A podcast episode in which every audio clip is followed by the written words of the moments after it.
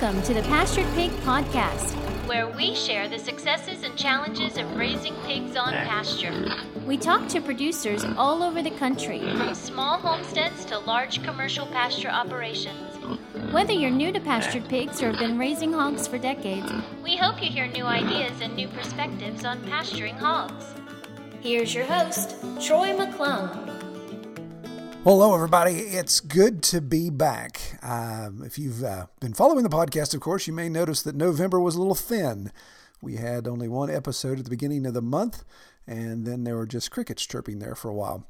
And I want to apologize to everyone. I wanted to try to stick with our schedule. I was I was trying to be very diligent with that and having at least two episodes a month. But the ugly COVID virus showed up at Red Tool House and uh, got all four of us. So both uh, Kelly and I and my two teenagers, we contracted it, and and uh, we're symptoms kind of interesting. We were symptomatic uh, just one day after the other. So my youngest showed up symptoms on a Sunday. I was Monday. Uh, Liam, the oldest, was on a Tuesday, and Kelly showed up on Wednesday with her symptoms. And ironically enough, all three of them actually skated through it pretty well. Uh, you know, they still had some fatigue, a head cold type stuff, cough, but um, I was good for the first five days, and then it became a gastrointestinal thing. And without getting too disgusting, I'll just say that I felt like I was being stabbed repeatedly for eight days straight. So um, I got the blessing of uh, going to the hospital twice. I had um, I lost 15 pounds in eight days. I ate nothing in eight days and at times I curled up and cried like a little girl. No, um, so yeah, it was not pleasant, and it uh, you know it's it's obviously um, a very very interesting virus. It just amazes me how indiscriminate it is. No matter your your vaccine status, or no matter your uh, age, no matter your health. I mean, my father-in-law was the one that gave it to us, uh, and he is the poster child for somebody who should not have survived it. And he just walked it off like it was nothing. So anyway, um, enough of that. Uh, that's, that's not what this podcast is about. Good night. But um, all of that to say that that's why we've been gone. But man, I am so glad to be back. I would say if I had to scale things, I'm about 95% right now.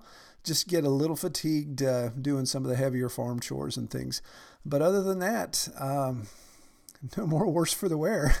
I'll see if I can keep these 15 pounds off. I could maybe benefit from that. Not a weight loss program I would recommend, however. All right, so let's get into what we've got going on. Some announcements. Well, when you lay flat on your back for three weeks, there's not a lot that goes on, so there's not a lot of new announcements as far as what's going on here on the farm. Um, I do want to say, those of you that have reached out in the last four weeks, five weeks, uh, about coming on the podcast, please don't think I've uh, you know, crossed you off the list or you didn't qualify for some reason. I just haven't reached out to you because I didn't want to set any dates until I knew exactly when A, I was going to be up and mobile, B, I was going to have enough wind to be able to talk, of course, and see just you know, to make sure I could get all those details nailed down. So uh, look for that. If you've reached out to me to come on the podcast eh, within the last 30 days and you haven't heard a definite from me, you haven't gotten a date set, uh, again, please don't think I've abandoned you. I will be following up and we'll get those dates scheduled now that I'm up and kicking.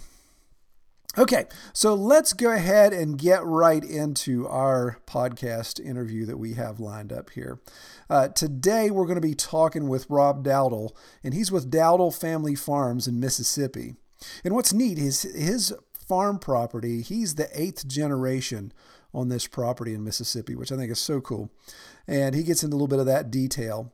But I, we had really good conversation about how he's balancing his dad's beef operation, kind of a more traditional beef operation, with his regenerative model. So there's there's kind of like this duality going on on his farm that he gets into and discusses. Um, he really gets in, talks about the benefits uh, of the lay of the land. He's got old cotton fields. He's got some great old woodlot. You know, in Mississippi, you're going to have a lot of that stuff. Uh, and he's also just getting a breeding pair of Mangalitzas. So it's going to be interesting to see how that works out for him. So we may have to follow up with him in a year or so and see how uh, those mangas are working out for him. But without any further ado, let me move on and have Rob uh, tell his story and I will catch you guys on the backside of the discussion. Today, I have with me all the way from Mississippi, I have Rob Dowdle with Dowdle Family Farms. Welcome, Rob.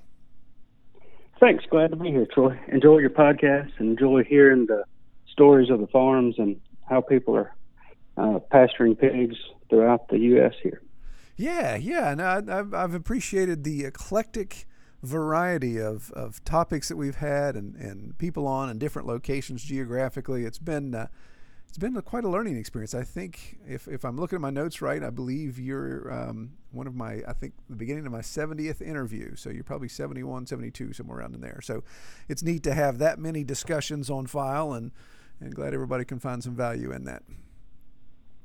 Good. All right, so let's let's talk about Dowdle Family Family Farms and some of the pre-screening info. I'm anxious to get into because it sounds like you guys have a storied history with the farm there. But first, let's talk a little bit about. Um, so you're in Mississippi. So the first thing I want to ask you, of course, is how did Hurricane Ida treat you? And then you can give me a little details about your farm. I'm going to get into trouble with many people in our area hear this, but Hurricane Ida, you know, we've had one of the wettest years in a while, um, in my recent memory anyway. And um, so we've had a lot of great a great summer for growing grasses and forages. Um, and just as it started to get dry a couple of times, we've had an inch, two inches, one time 12 inches of rain. Hmm. Uh, and Hurricane Ida, we got um, on our farm just over four and a half inches or so. And about half of that occurred over a two day period. So it was kind of a slow soaking rain. Oh wow! Rain, which was really really nice for us. Yeah. Um, yeah, you guys dodged a bullet there then. Yes, we did. We did. We're of course we're in the northern part of the state, so we didn't have a whole lot of problems there. But um, uh, other than you know, folks around here growing corn are trying to combine corn and it's getting wet and the fields are wet. But yeah. for us, it was great. Yeah, yeah. You guys fared better than we did. I think we ended up with. I think my rain gauge said about six inches of rain, but fortunately that was spread out enough that it didn't cause any issues for us either. So, well, all right. So tell me about Dowdle Farms. It looks like uh, from your pre-screening that um, you claim eighth generation on this farm. So that that's pretty that's pretty awesome. So how how far back does this property go in the Dowdle name? Um, the first record that we have of our family having the land for sure is 1826 um, they paid taxes on the land. We think the land came it, they got it through the land grant in 1824, um, but we only know for sure that it was 1826. And my kids, who are um, five, eight, and ten, and of course my siblings' kids, are the uh, make the eighth generation of Dowdles who have been on the farm, worked on the farm, grown up on the farm, that kind of thing. That is very cool. Yeah. So is that, um, I assume, probably back in 1824, 1826, it was probably a much bigger farm as far as, as acreage goes. But but where are you now? Uh, yeah, it's 300 acres, uh, a little over something like that. Um, about 120 acres, 160 acres or so of pasture, and then the rest of it is kind of wooded, forested land. Yeah. Um, so it's it's that's kind of where it is now. My dad, um, interestingly enough, my dad purchased the land from his cousins, I believe. Keep in mind, this is I'm going off not a scripted history that somebody has told me, but just sure. from what I've gathered over the years. But my dad, uh, when he purchased the land, part of which I think he um, inherited, but he purchased it from his cousins. And my dad is a veterinarian by trade and he um, he grew up on the land, worked it, and got it from his grandfather, whom I was named after. But um, you know, so even though the land has been in our family, and there's other Dowdle family land around ours, it is it has not been just inherited, you know, over the years. It's um, it, a lot of it has has been purchased, and it has been a um, really interesting story. I could go on into that a lot, but it's um, it's really kind of fascinating. My dad, I was two or three. My dad changed more of my diapers on the farm. I've got three siblings, and the funny thing about it is that he would. Uh, I would want to go to. This is what my parents tell me. I would want to go to the farm with my dad.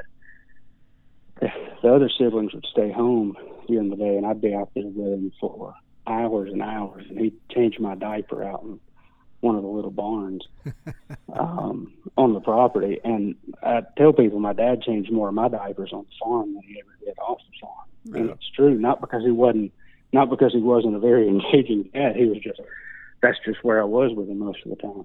Yeah. Um, but so, and it had originally been uh, cotton. You know, previous generations had cotton. My dad slowly uh, trans, you know, formed a lot of that into pasture uh, of the pasture land of the open area, the grassland now, but and um, slowly put up electric high tensile fence I can't tell you how much electric fence we've put up over the years, um, kind of stretching all around it, and so um, which is is really costly, especially when you have a young family, and uh, you know you're purchasing land and everything else. But um, so most of the time I spent on the farm as a kid, we were all, you know, putting up fences for cattle or working cattle or feeding cattle or that kind of stuff. It was all you know cattle based. So yeah, yeah, very good. So so let's talk about that transition between your dad and and, and you because it sounds like. Uh, as a veterinarian, that was that probably kept your dad pretty busy. I assume he was a large animal vet, but did he? So he was raising cattle more in a conventional system and was just doing the cattle, and then you, it, when it was your turn to take over, and how that transition happened, did did you then kind of go more in a regenerative direction? Uh, yes, my dad actually was a is a small animal vet. Oh, no kidding. Okay. And he's the only when they first went into practice. I vaguely remember, you know, they would do some large animal stuff, but it was mostly, um, you know, goat or a horse here and there. It was it was still predominantly, you know, uh, pet a pet practice. Um, but he would. Um, and he he was putting cattle on the land. Um, and of course, he deals with his own cattle. Um, the but you know, it's kind of interesting. I asked him something about pigs. I had some pigs that were supposed to be castrated. They were not. They were about forty or fifty pounds. And I said, you know, I've castrated hundreds and hundreds of, of steers over the years from the time I was eight or ten, but I've never castrated pigs. And and it's a little more, uh, especially when they weigh about fifty or sixty pounds. It's a little more involved than yeah. than even the largest cattle. But um, anyway, it's just you know we didn't have holding facilities or anything, but um, so he you know and he'll help out. Um, he'll do fecal float smears or, or that kind of stuff for me if I'm trying to test for parasites or something. Yeah. You know that's that transforms across all of them in terms of the transition, we are uh, actually, of course, my dad owns the land. Uh, he has his financial operation, and I have mine. Um, and even though those two financially are very separate, um, we've I purchased um, the the calving crop that he has, or some of them, or all of them, or whatever from him and finish those out, like for the the grass finished beef.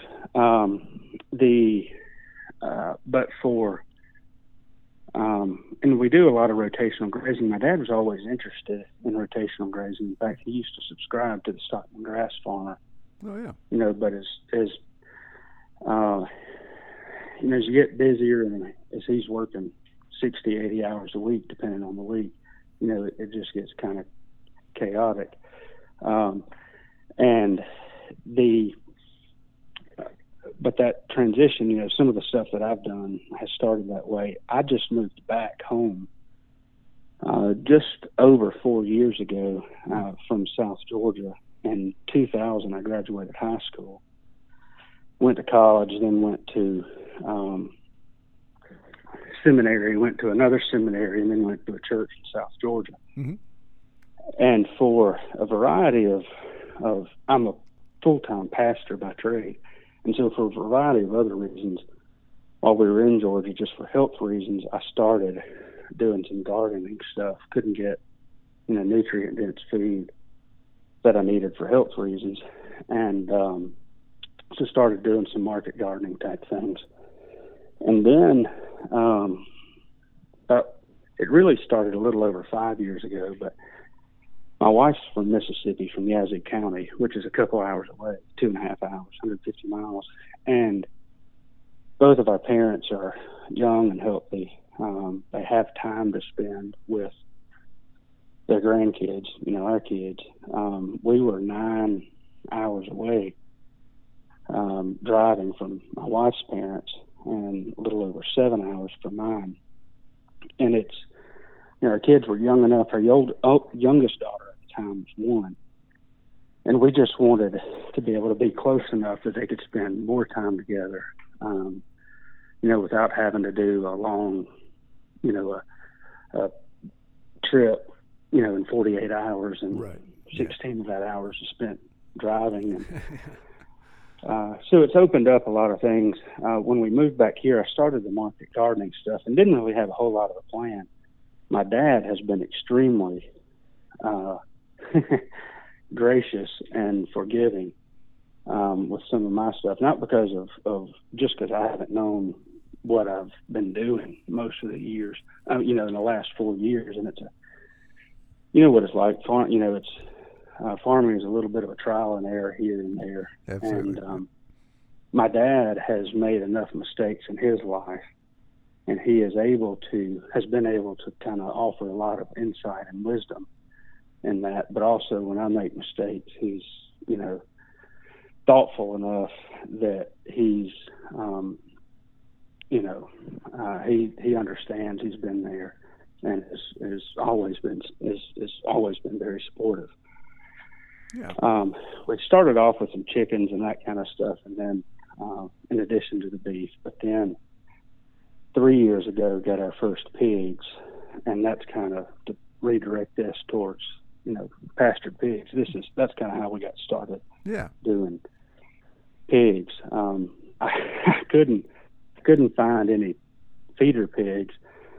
I checked our Mississippi Market Bulletin, which is produced by the Mississippi Department of Agriculture and Commerce, and they, you know, they've got advertisements in there. But every time I would get, you know, the issue and call, the folks would be, you know, would have sold the the weaned pigs already.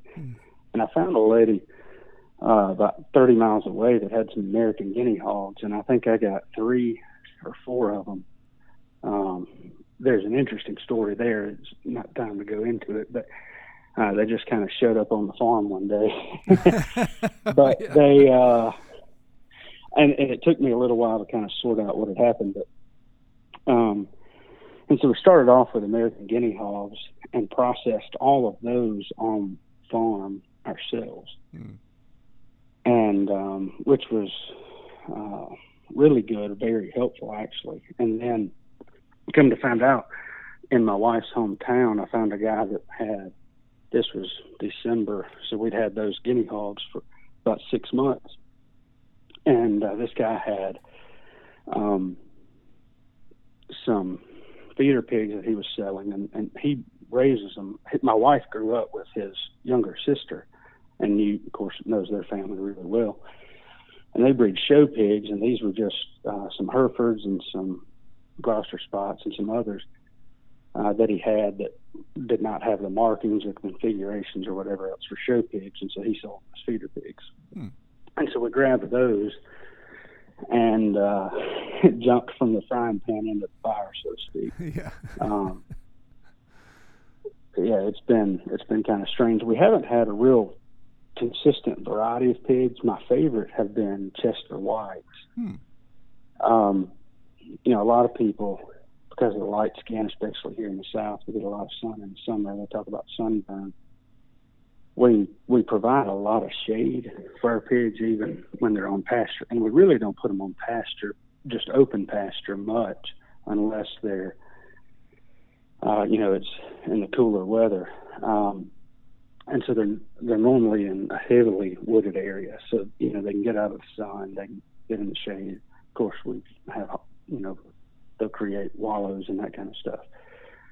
Um, the we've had Durocs, um, just a variety of pigs. We've always bought feeder pigs, and interestingly enough, Saturday I'm going to pick up some uh, a breeding trio of Mango Leitzes. Um, never had them before, never used them before. Um, if they don't work out, I'll process the gilts and on farm on farm for our family. Sure. Um, but they're um, anyway. And this guy is a, a pig breeder that breeds Herefords, but he he had these. He's also starting to raise uh, the Idaho pasture pigs. Mm-hmm. Um, but he he just anyway he was. I think he had these breeding trio for a daughter or something like that. And so uh, we've, you know, we're getting these purebred Mangalitsas for a uh, pretty good price, really good price actually. Yeah. And we'll see how they go. I don't, I'm not a real big fan of, you know, farrowing. I, I'm a really big fan of other people farrowing. Right, farrowing. right. Just, there's just a, there's a lot involved there that uh, I don't have the the time for at the moment. But um, so we'll see how it goes. Um, so we just get a variety of, you know, most of what we have right now are Chester Whites Mhm. and some Duroc mixes um, is what we have on the farm right now. Yeah, yeah, absolutely. No, yeah, and I, I like that the idea of just working with um, feeders right now, kind of getting into your groove, and then being able to test. Sounds like you're getting a some good experience in testing different genetics, different breeds that are coming through, and then just kind of seeing the uh, yeah, the temperament of those different types. And I, I, I will be interested. You know, have to follow back up with you in a year or two and see what you think of those Mangalitas. It's it's funny that you know, there's people that absolutely love them. There's people that wouldn't touch them with a ten foot pole. But um, I guess that's the same with anything. So be curious to see how that uh, how that fits into your model here in the next year or so. Yeah, well, the the Mangalitas, I've I've heard a lot of great things. If I were I had my brothers, I'd probably have a Mangalitsa cross Mhm. and just as a feeder pig. Of course, then people want more money for them. But like I say, I don't know. There, it's a chance to try the breed, um, you know. And they've, I, I think they're certainly be well suited for you know a family that wants to have one or two pigs to fill their freezers. We get requests for that a good bit. Yeah. Of course, we don't farrow, so um, but in our area there are a lot of uh, people who are, are kind of interested in, and, and do that type of stuff, and they just have a hard time getting those feeder pigs, and so the Mangalitas would be a really good option for them. I'm not sure how they'll do in our system, Sure. um, Yeah. but we'll find out. Yeah. Uh, yeah. Who knows? Yeah, you don't know until you try, definitely. All right, so let's let's talk a little bit about uh, your setup. You've, you've given us some some insight there, and I'd like to explore that a little bit. So it sounds like with um, your dad's work when you guys were younger, putting some, putting in some infrastructure, the high tensile fencing, uh, probably some key perimeter fencing there, and then you have uh, quite a bit of acreage under woodlot that keeps you from kind of getting into his pristine pasture with his cattle. And, and um, sounds like there's kind of various zones there that you guys are kind of hang out in. What other details do you have infrastructure for uh, your pastured pigs, and then of course even your your beef operation? How do those two kind of work uh, hand in hand with one another? Well, most of the pigs we get, in fact, none of them have been, um, with the exception of the guinea hogs, none of them have been trained to electric fencing. So I've got a, it started out as a wintering area, kind of a compost heap, truthfully, for, it's about five or 600 square feet. Got a video on our YouTube channel that shows a little bit about it. And it's just uh, dog wire fencing, two by four welded wire fencing uh, next to the barn and I just I train them with with you know that half inch poly tape uh, on the outside of it. Um, if the training goes well, they're out of there in you know a week and a half. If it goes poorly, sometimes it takes a good bit longer.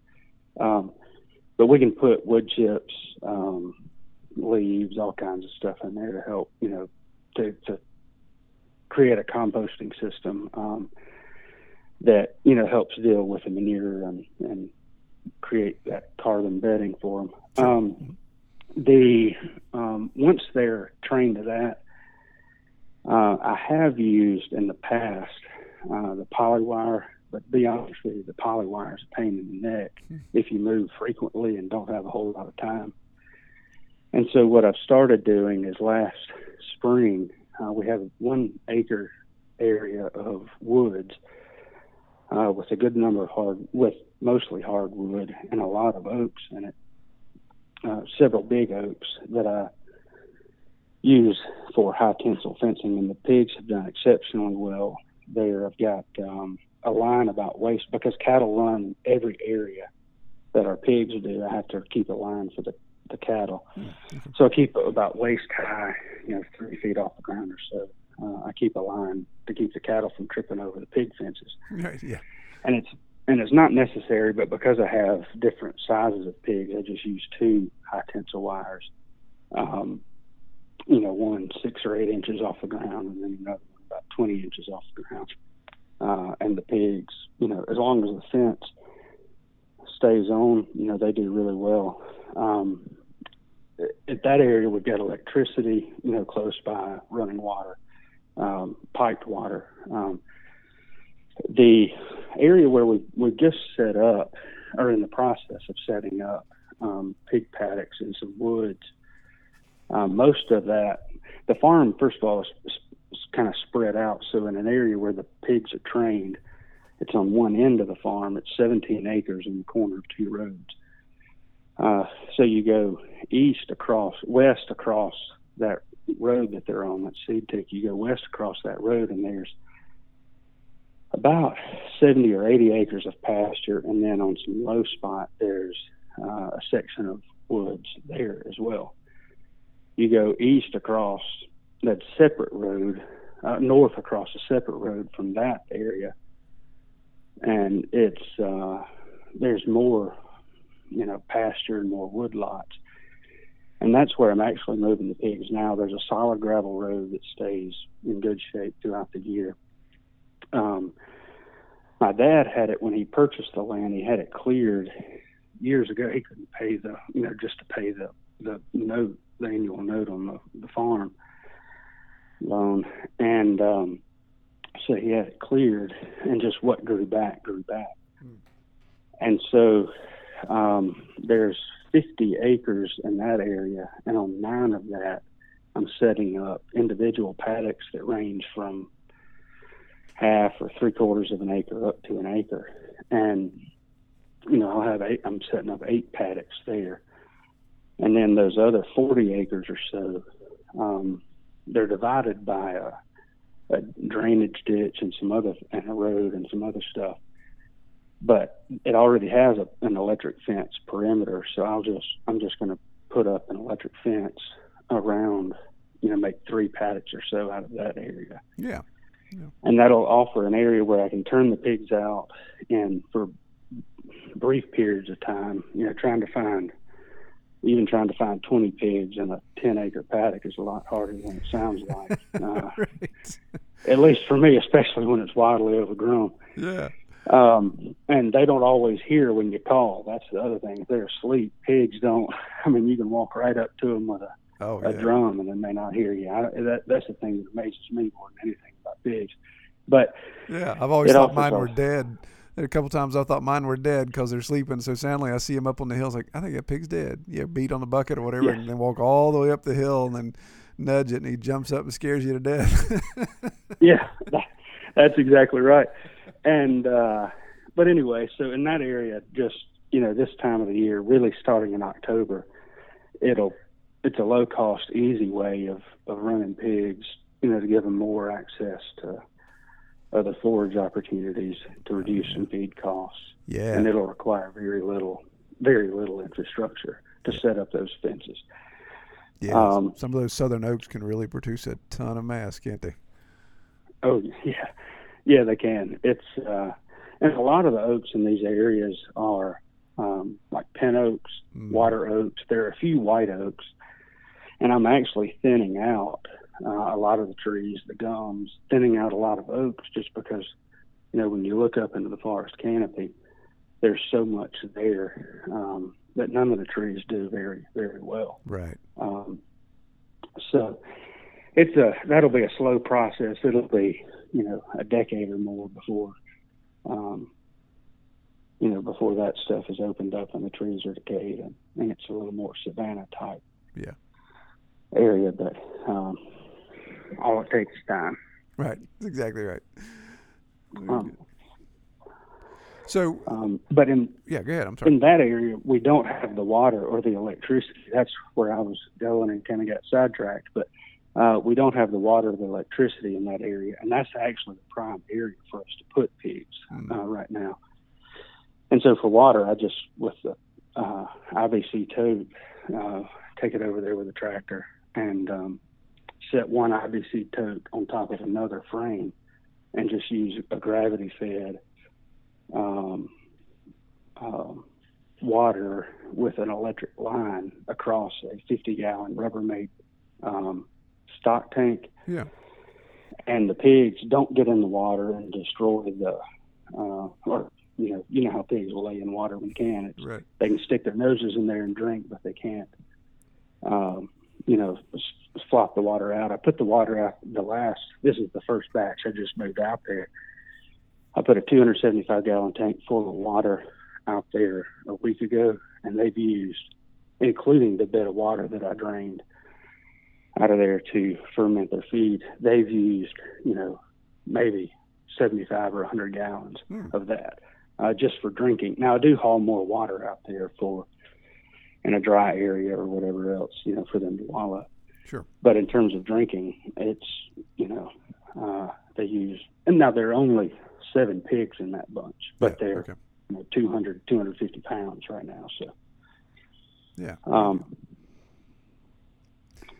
so So, it, so with looking at that setup and and the number of pigs you're talking about, let's. Um, I, I know we kind of touched upon this briefly, but maybe circle back around here. So, uh, get everyone that's listening to understand that, that you've got a polyculture setup in your farm business plan. So, you're raising pastured beef, pastured pork, you have uh, pastured poultry, and then there's even some uh, honey products, some things you're doing at the apiary there. So, all of that working together. Um, is that something that you look at and say, okay, right now, um, the percentage of this is greater than that? Uh, What what is your what is your largest um, operation right now? Is it your cattle over everything else?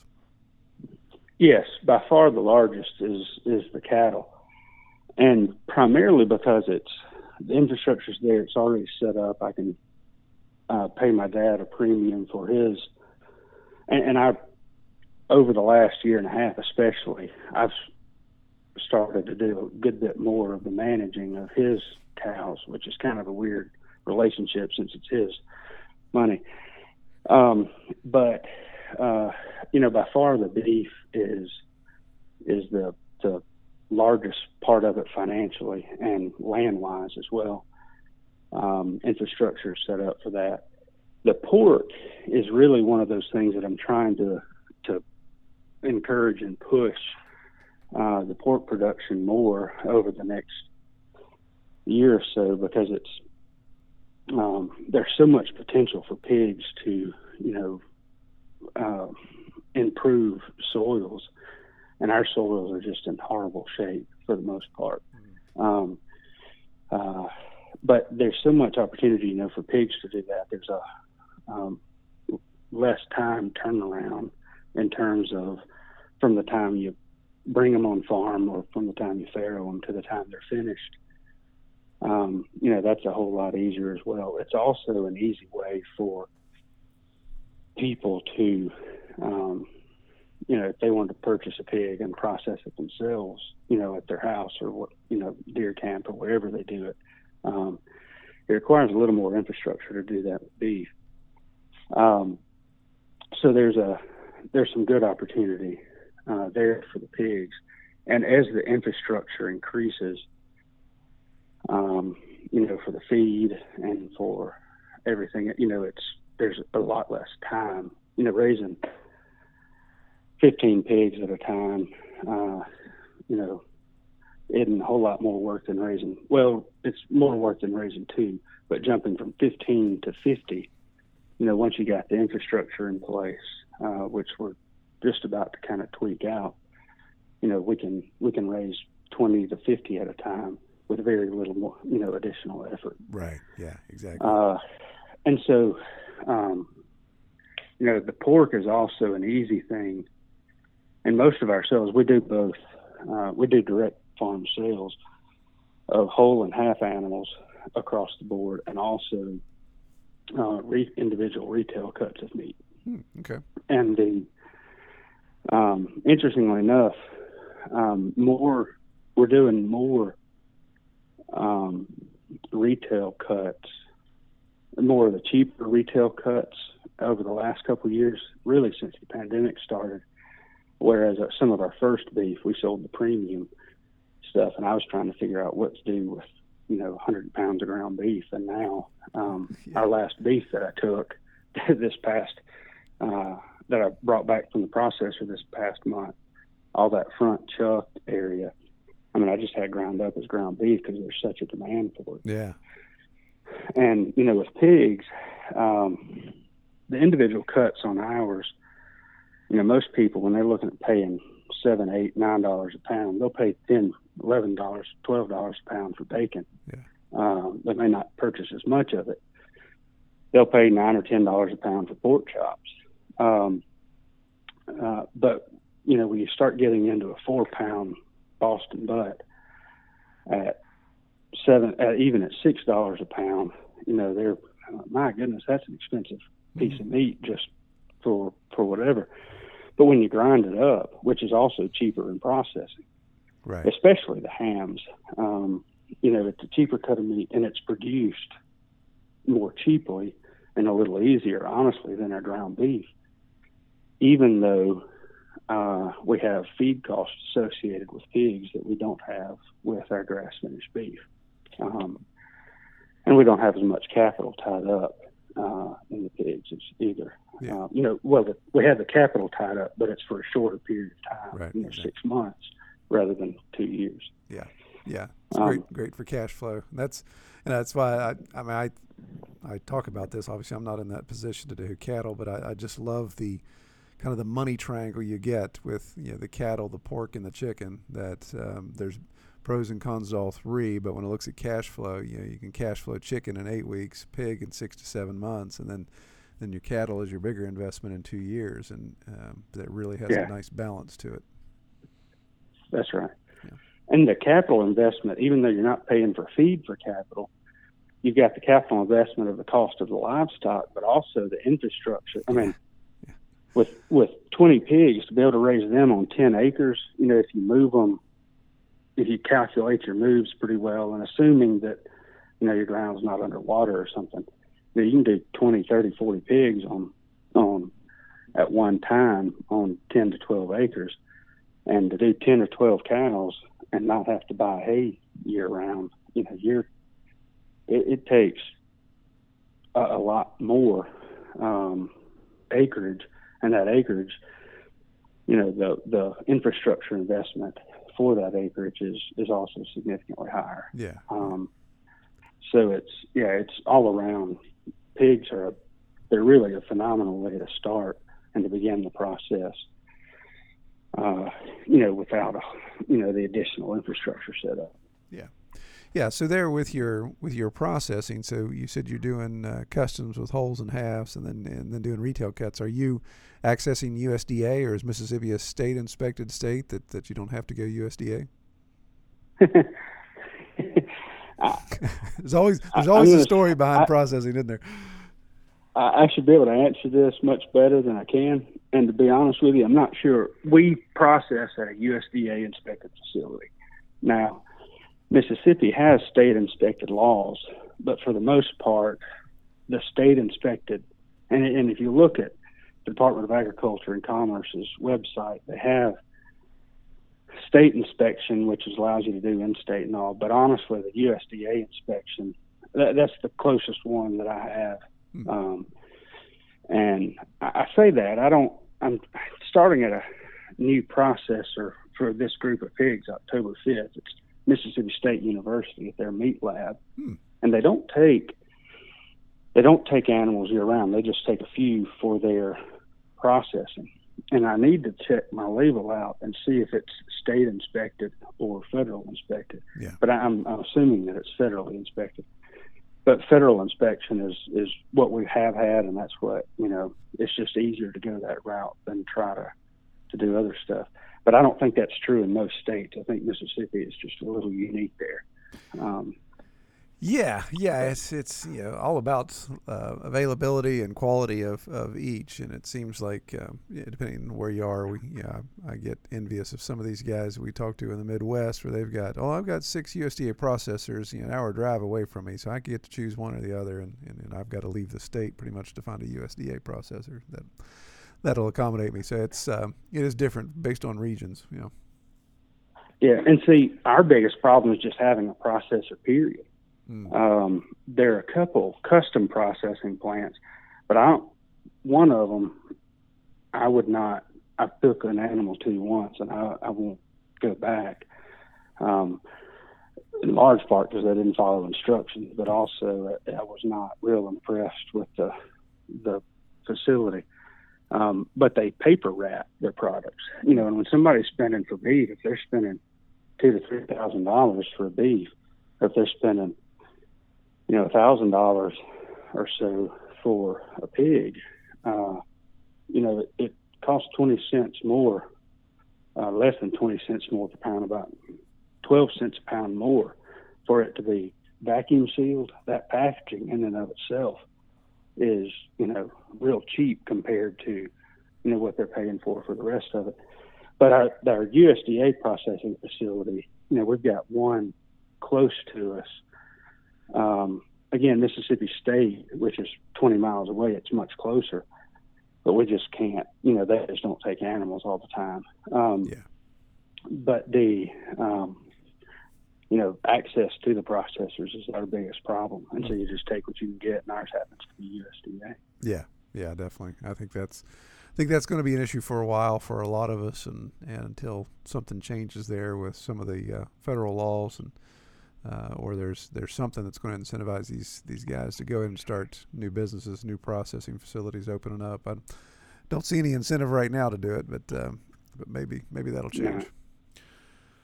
And there are some options for Mississippi. There's a guy starting a mobile slaughter trailer, um, a mobile slaughtering unit, you know, 18 wheeler trailer, um, that can that's going through inspect USDA inspection now. In fact, by the time this is posted online, I don't know when it'll be published, but I would assume he would he'll be available by then. He'll be approved by then, uh, and he can come and slaughter, you know, on site.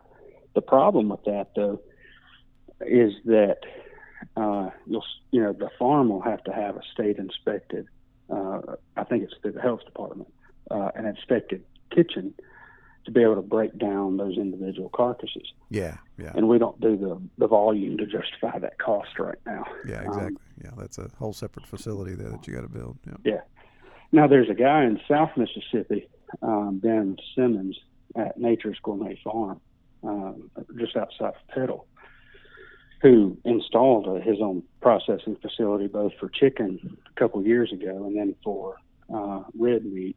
Uh, he just got the facility done uh, this year in April or so. Um, but he's the only one that I would know of that would actually be able to take advantage of that right now. Um, but that may be an option for some of us, you know, uh, once we, you know, reach the threshold where we can justify spending twenty, thirty, forty thousand dollars on a processing facility. Right, right, But- exactly. Yep. Yeah, that that the math's got to work out there for that to happen. Yeah. Well, Rob, tell me, uh, you, you've talked a little bit about some of the things you're working on now and what you're expanding into, but what do you think long-term goals are? What uh, what do you see five years down the road uh, with with the farm? What do, what do you hope to happen? I, I I do not know to be honest with you. Um, I would like to increase our um, obviously our pork production um, and get it on a better schedule, and also time our beef production a little bit better. Um, we're now state certified to, you know, to sell honeybees and that kind of stuff. Um, at some point, we'll do more poultry, um, but you know, pastured eggs. You know, we did pastured eggs with a 100 hens or so for a while, mm. and it's one of those things that you can have 10 or 20, you know, or you can have 500. But I think anywhere in between is more trouble than it's worth. Is my is what I found out. Now sure. I haven't had the 500. That number may be a thousand.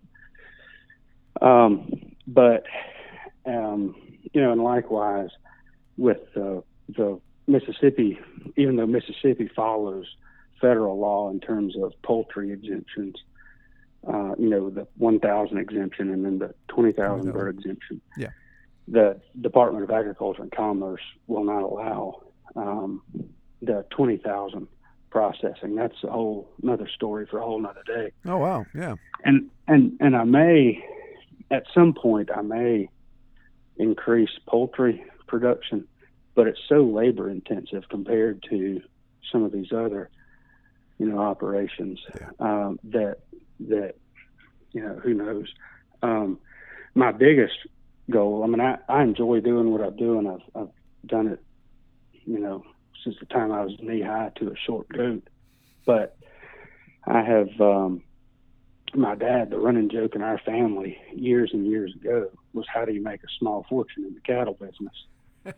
and the answer is, you start out with a large one. Exactly. And you know, he's uh, my dad. You know, he's still working. He's not retired, and in large part, of course, he had four kids as well. Don't get me wrong, but uh, you know, in large part to pay for the farm and the farming ventures and all that kind of stuff.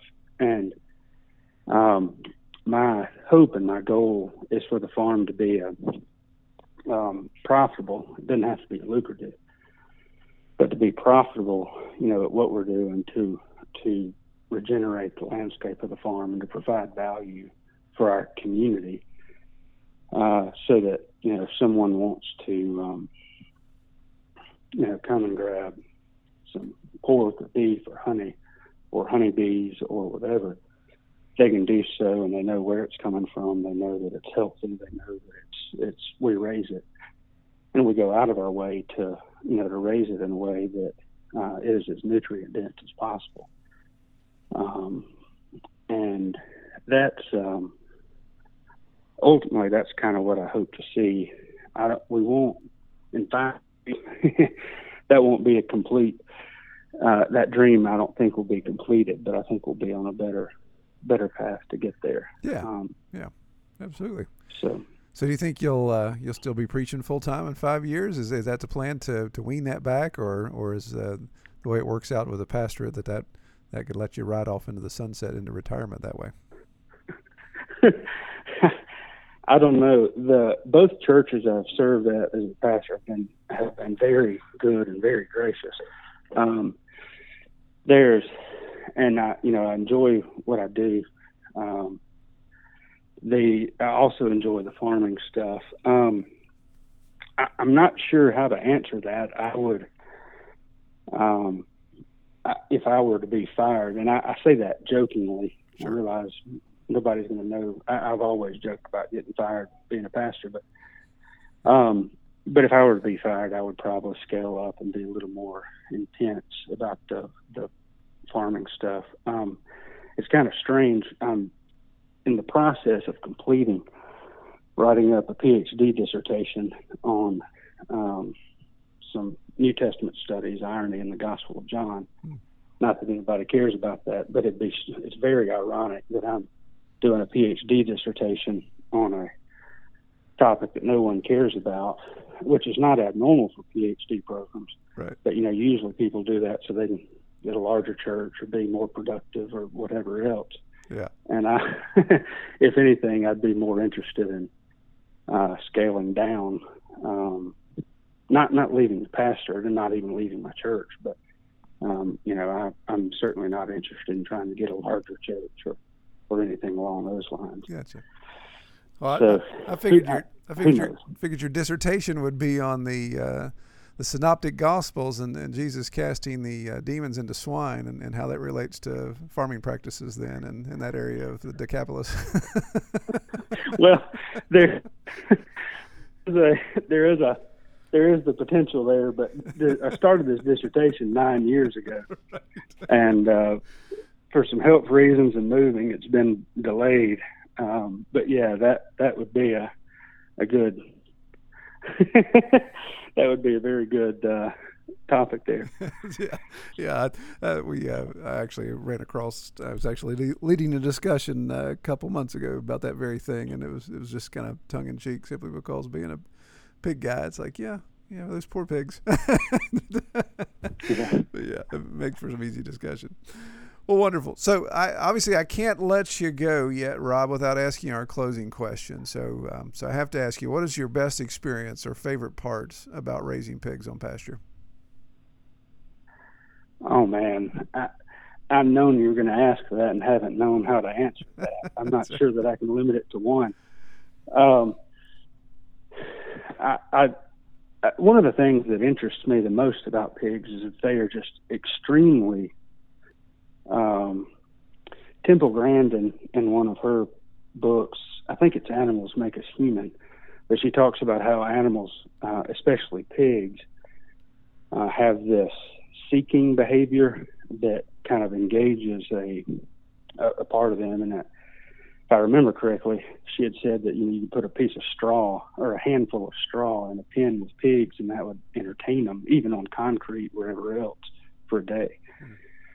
Um, of course, they need new stuff, and the the thing that amazes me about the pigs is when they go into a new paddock, and this is honestly one of the reasons I'm designing smaller paddocks to put more pigs in and to move them more frequently.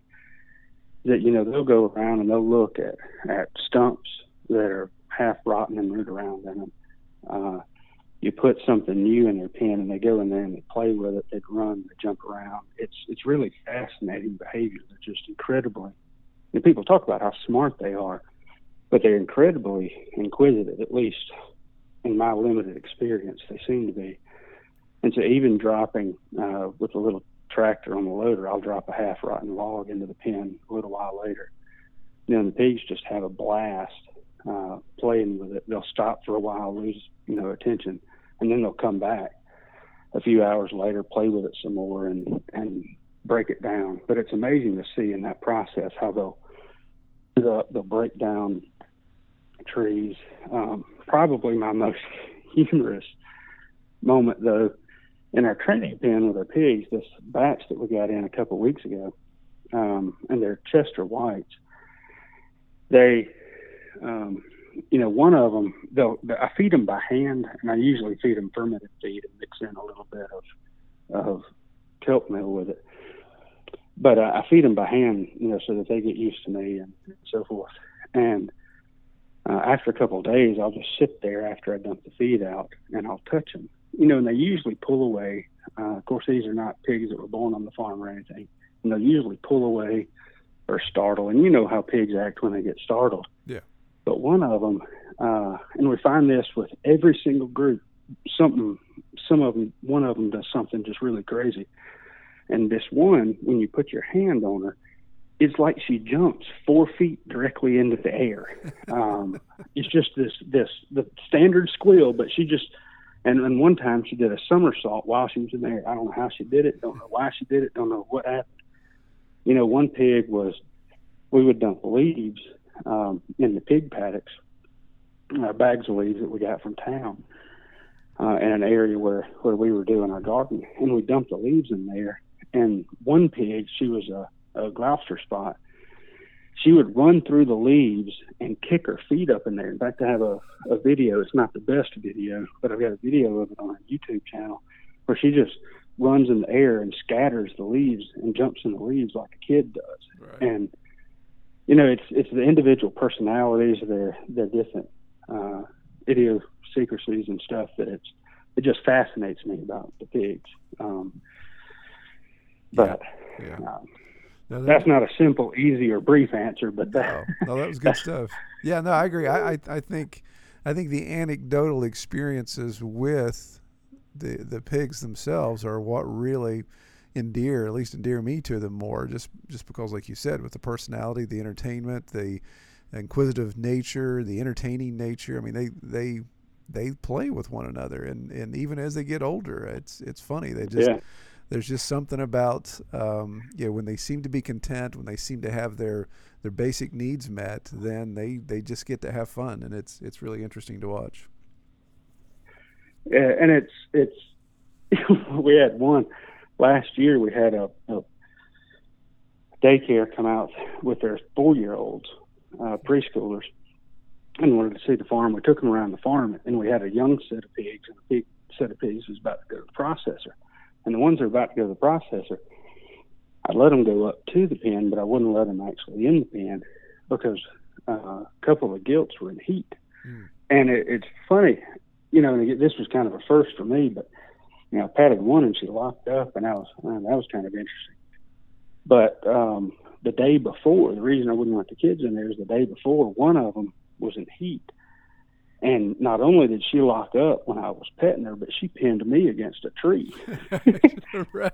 Yeah. And and I'm like, "Whoa, that's kind of interesting behavior." And that that may be normal, but it's you know that's just that's the joy of having pigs. They they play, they jump, they run. They they each have their own personalities and and different things. And and again, maybe that's normal behavior for pigs. I don't know, but uh, it's they're they're really fun animals to have, much more so than than yeah. poultry and yeah, eating, eating yeah. cattle. Not a lot of personality in a chicken, that's for sure, compared to a pig. But yeah, no, I right. I definitely agree with you on that. In fact, it seems like at times some of the like some of my older sows definitely like to um, mess with me. I've got one that's the oldest, and she when she comes in heat, she likes to stand right in the middle of the road where I'm driving up to the barn to to feed him and when she's in heat, she just locks up, and it's like you know, you've got a you got an 800 pound roadblock there that you you can't move very easy because she's she's like I'm going to stand here until you do something. So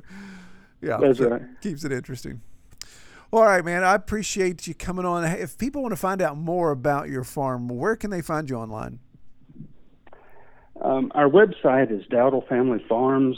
That's farms with an S dot com. Dowdle D O W D L E. Um, we're on Facebook and Instagram, although I'm not a real big social media fan. In fact, the only time I'm on is to post something. Yeah. Um, and then we've got a few videos on YouTube. It's not the most, uh, anyway, they just offer a little bit of information, but our, our website is probably um, the most informative there. All right. Well, I'll be sure to uh, link that in the show description so you guys can check that out that are listening and if you want to find out more about what Rob's got going on. Well, Rob, man, I appreciate you coming on, and um, I pray you have a good week, and, and pray that dissertation works itself out. That ought to be interesting. well, thank you. I've got a day and a half to submit another chapter that uh, is not going well, but anyway, I appreciate it. Enjoy your podcast. I appreciate what you do. Um, I've not looked at all your videos, your, your Red Toolhouse videos, but it, what I have seen, I'm, I'm really fascinated by. Um, I tend to do more audio stuff as I'm working through the farm than sure. video. But really enjoy what, what y'all are doing. Appreciate uh, what you're doing to get more pigs out on pasture yeah. um, and, and help our the learning experience of all of us. Good deal, man. Well, I appreciate it. Well, you have a good day. Well, all right. Well, I really appreciate Rob coming on the podcast and sharing his story with us. Uh, really interesting. Uh, uh, I love what he's got going on down there in Mississippi. Before we let you guys go, just uh, keep in mind we've got the Patreon uh, option out there if you want to support what we're trying to do here with the podcast.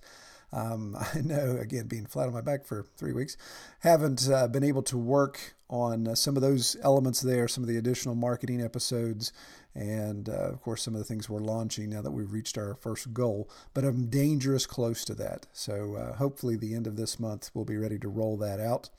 Uh, Lord willing, and the creek don't rise.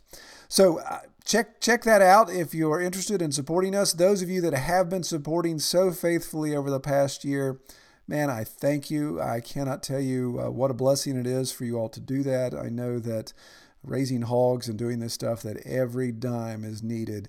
And it, it is not lost on me that you part with five, ten, or fifteen dollars a month to um, to support what we've got going on here. It's greatly appreciated, and uh, I'm, I'm anxious just to keep building it and to be able to turn any of that back into a reinvestment into what we're doing here, and hopefully just keep building a, a bigger and bigger pastured pig community.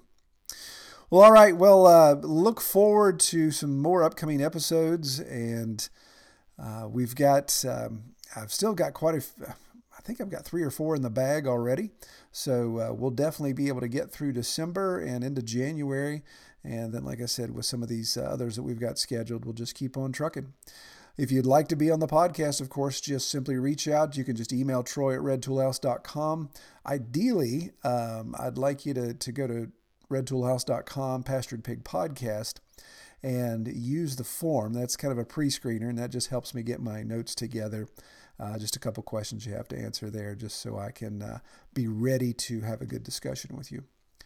Again, appreciate everybody watching. Uh, those of you that have, had been uh, following us on the channel and uh, the YouTube channel and knew uh, of our health situation, I thank you so much for the prayers and the well wishes. They were greatly needed and greatly felt, and it means a lot to me that um, that you guys reach out and checked on us and and inquired about us and, and, prayed for us. So, thank you so much for that, and um, we'll look forward to talking to you guys soon. Take care. We hope you have enjoyed this episode of the Pastured Pig Podcast. To learn more about our podcast or to submit topics or recommend guests for future episodes, visit redtoolhouse.com.